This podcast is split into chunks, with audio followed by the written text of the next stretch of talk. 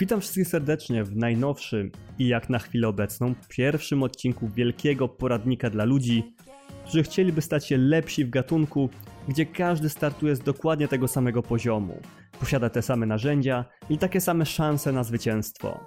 Jest to też mego rodzaju próba zachęcenia tych, którzy boją się zaczynać swojej przygody z bijatykami, czy to z powodu, że nasłuchali się, iż ten gatunek jest mega trudny, społeczność to jedno wielkie zbiorowisko agresywnych person, czy że to nie jest po prostu coś dla nich.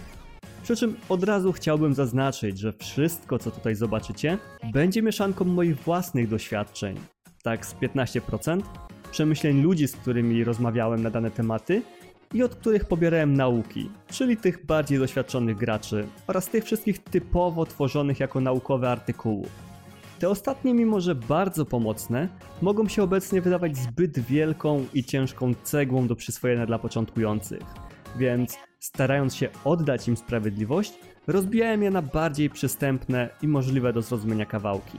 Warto też zaznaczyć, że wysezonowani zawodnicy, którzy mają za sobą tysiące godzin, udziały w turniejach i tym podobne, raczej nie znajdą tutaj nic, czego już by nie wiedzieli. Dla takich osób będzie to przysłowiową oczywistą oczywistością i mogą się dziwić, czemu w ogóle tłumaczę takie rzeczy jak na przykład czym jest DP, różnice między gałęziami gatunku bijatyk, albo czemu rozwodzę się na tematy filozoficzne, jak rodzaje matchmakingu i ich wpływ na postrzeganie starć przez gracze. Przy okazji chciałbym wspomnieć, że pomimo iż na waszych ekranach będzie pojawiał się na przykład Street Fighter podczas omawiania jakiegoś zagadnienia, to nie musi znaczyć, że dany temat dotyczy tylko tej produkcji albo tylko tej gałęzi bijatyk. Postaram się jakoś w miarę ładnie zaznaczyć, jakby coś było ekskluzywne dla konkretnej rzeczy, a kiedy dotyczy całości. Czy to poprzez odpowiedni komunikat wyskakujący na ekranie jako bodziec wizualny, czy po prostu powiem to na głos. Nie przedłużając jednak więcej, zapraszam Was serdecznie do odcinka, tak jakby zerowego. Wstęp do niego, jak i całej serii macie już za sobą. I teraz pora na pierwszy ruch, jaki musi wykonać każdy, chcący sięgnąć po bijatyki. Wybrać sprzęt, na jakim będzie grał, tytuł, któremu chciałby się oddać i kontroler, jakiego będzie używał. To samo w sobie może być dla wielu wyborem pokroju, czy buty zaczynając od lewego czy prawego. Ale znam wiele osób, w tym ja byłem w tej grupie, którzy mają bardzo ciężki orzech do zgryzienia już przy tym pierwszym kroku. Więc rozprawmy się z tym wspólnie. Zaczynając od wyboru sprzętu. Dotyczy się do osób, które mają więcej niż tylko jednego, w miarę potężnego peceta lub jedną konsolę i bardzo słaby komputer do przeglądania śmiesznych obrazków na 9gagu, subskrybowania i szerowania mojego kanału, grania w retrogierki lub oglądania filmów na Netflixie, HBO Go i tym podobnych serwisach. Wtedy raczej odpowiedź jest bardzo prosta. Grajcie na tym co macie, chyba że naprawdę wkręcicie się w bijatyki i będziecie chcieli zasmakować w tych, których nie ma na posiadanym przez Was sprzęcie. W tym przypadku pewnie zakupicie konsolę i wtedy ten długi akapit też będzie Was dotyczył. Tak czy siak, przy wyborze sprzętu, o ile mamy kilka opcji spośród których trzeba zadecydować, trzeba kierować się prostymi zasadami. Czy to co mam jest w stanie udźwignąć tytuły w zadowalający sposób? Czy na platformie jest jakaś większa baza graczy poza Discordowymi wojownikami, których wyjaśnię później? Oraz czy po prostu mam na czym grać? Przy czym dotyczy to kontrolera do bijatyk, a nie samego sprzętu. Pierwsze oczywiście rozumie się samo przez siebie.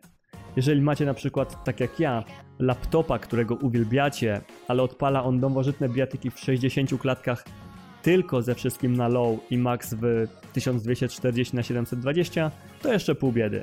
Odpalicie interesujące Was tytuły przy poświęceniu grafiki, co w moim przypadku nie jest najmniejszym problemem. Kiedy jednak nawet zejście poniżej tego, co może oferować low spec gamer, dalej sprawia, że na przykład Street Fighter V działa Wam w klatkarzu godnym PowerPointa, to niestety mam dla Was złą wiadomość. Pora na upgrade sprzętu, wybranie gier retro lub zakup konsoli. Tego kroku niestety nie przeskoczycie. Drugi dotyczy już praktycznie wszystkich. Nieważne od ilości sprzętu do grania, który posiadacie. Najprościej mówiąc, jeżeli wybieracie jakiś tytuł, nieważne od tego, czy jest popularny, czy nie, sprawdźcie, czy to przez Steam Charts, czy na jakiejś innej stronie, czy ktokolwiek w to gra online.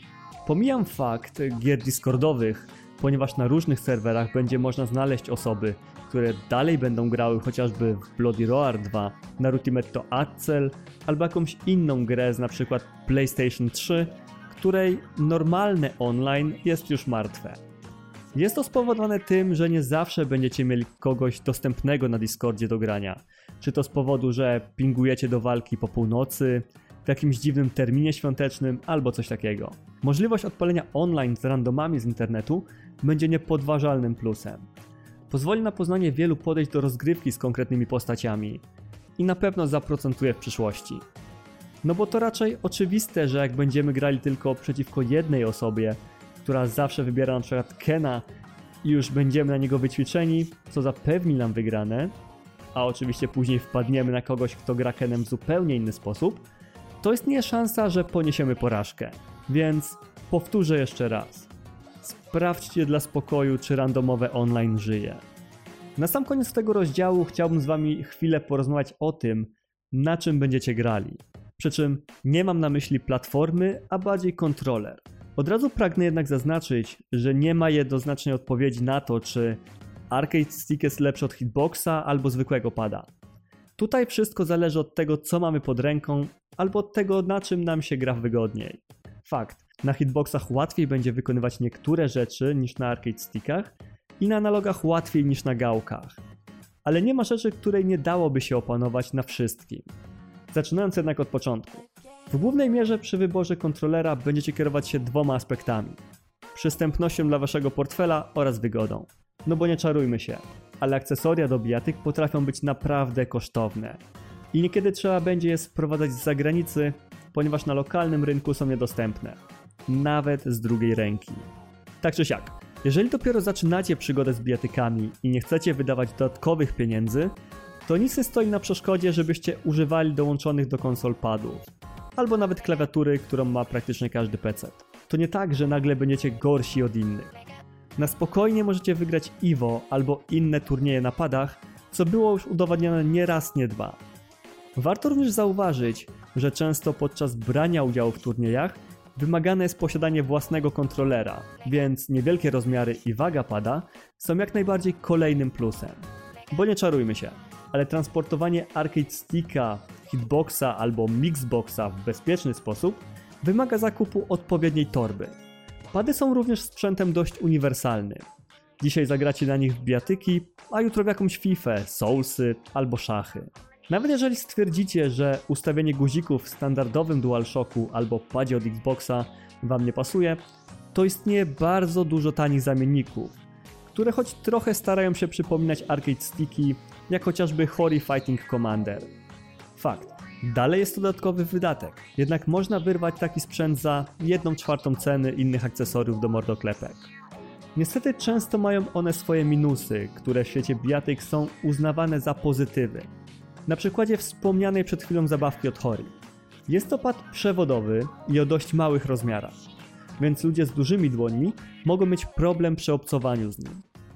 A co do minusa, który jest plusem, to mam na myśli przewodowość. O ile normalnie ludzie nie chcieliby wracać do czasów PlayStation 2 i dwumetrowych kabli, na które trzeba było uważać, żeby nie ściągnąć za nie konsole na ziemię, tak w sprzęcie do jest to jak najbardziej ok. Sprawia to, że nie powstaje żadna dodatkowa latencja między konsolą a kontrolerem, ani tym bardziej całkowita desynchronizacja lub nagłe zerwanie połączenia. Przy czym jedna rzecz.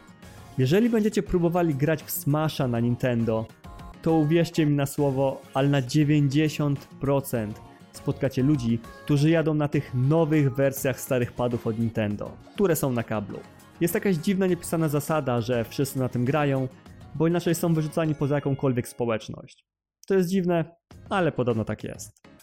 Drugą opcją, którą możecie pójść jest Arcade Stick. Ja lubię mówić, że jest to średnio półkowa opcja, ponieważ kupić drążek możecie już od 99 zł w wersji mini od Hori do 200 zł jakiś z AliExpress lub od plus minus 400 zł już tak naprawdę porządne. Ceny drążków jednak na tym się nie kończą, ponieważ istnieją nawet takie, które będą mogły kosztować ponad 1000 zł. Co jest piękne w tym wszystkim to fakt, że cena ma znaczenie tylko do pewnego pułapu. Im tańszy sprzęt, tym jakość jego wykonania i komponentów będzie słabsza. Przełoży się to też na żywotność sticka, jego responsywność i sposoby, na jakie możemy go ewentualnie przerabiać. To trochę jak z gitarami. Kupienie najtańszej za 200 zł może sprawiać, że zrazimy się do grania dalej. Przy stickach można by rzec, że ryzykownym zakupem może być sprzęt do 199 zł, a powyżej już jest albo spoko, albo super dobrze. Sam grałem na Hori Real Arcade Pro Soul Calibur 6 Edition, który jest jednym z tańszych sticków i totalnie polecam go każdemu. Jeżeli jednak nie wiecie, czy to będzie coś dla Was, to ostatecznie można zacząć od pożyczenia automatowego drążka od znajomego albo kupna wspomnianej wcześniej wersji mini. Przy drugiej opcji doznania mogą się jednak trochę różnić niż podczas obcowania z pełnowymiarowym arcade stickiem. Ponieważ, no nie czarujmy się. Prawdziwy sprzęt ma rozmiar przypominający dziennik akademicki, czyli popularne A4 albo i większe. A wersje mini są często wielkości A6 albo i mniej, czyli jak zeszyt używany przez uczniów w szkołach podstawowych. Zasada działania jednak będzie dokładnie taka sama. Drążek zastępuje analog, a guziki ustawione są tak, że tworzą dwa rzędy jeden nad drugim. Przechod Przechodząc do plusów i minusów tego rozwiązania, które podzielę na te dla pełnowymiarowych sprzętów i tych mniejszych. Wersje mini. Są przystępne cenowo i niewielkich rozmiarów, co pozwala na łatwy transport. Minusem takich sprzętów jest jednak to, że są bardzo lekkie, więc będą latały wszędzie dookoła w ferworze walki oraz fakt, że potrafią być naprawdę niewygodne w użytkowaniu, ponieważ nie ma praktycznie żadnego punktu podparcia dla dłoni, ani jak wygodnie trzymać ich na kolanach. Jest to również rozwiązanie dość budżetowe i nastawione na masową produkcję, więc możecie zapomnieć o jakichś super podzespołach Sanły, Hayabuzy i innych takich. Nawet jeżeli byście chcieli wymienić w nich guziki lub drążek, to wiele z nich nie będzie pasować, ponieważ guziki bywają mniejsze niż standardowo oraz okablowanie w środku to jedna wielka nić, której rozplątanie powinno być zaliczane jako jedna z prac Herkulesa. Wersje pełnowymiarowe natomiast są oczywiście droższe, większe i wymagają specjalnych toreb do bezpiecznego transportu. Ale wnoszą też swoją wagę, która pozwala im stabilnie leżeć czy to na naszych kolanach, blatach stołów czy innych płaszczyznach. Więc nie musicie się martwić, że przy robieniu shoryukena czy jakiegoś innego kombosa stick nagle poleci w kosmos.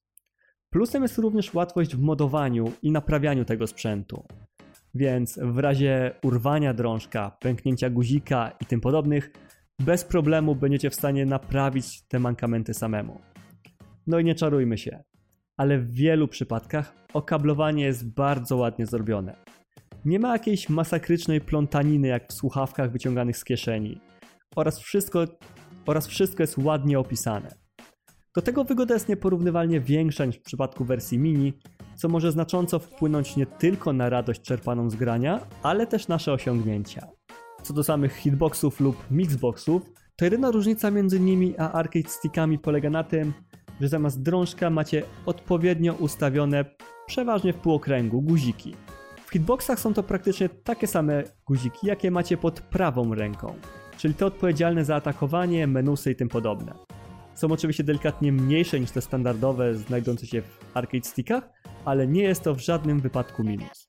A w mixboxach są to guziki typowo klawiaturowe.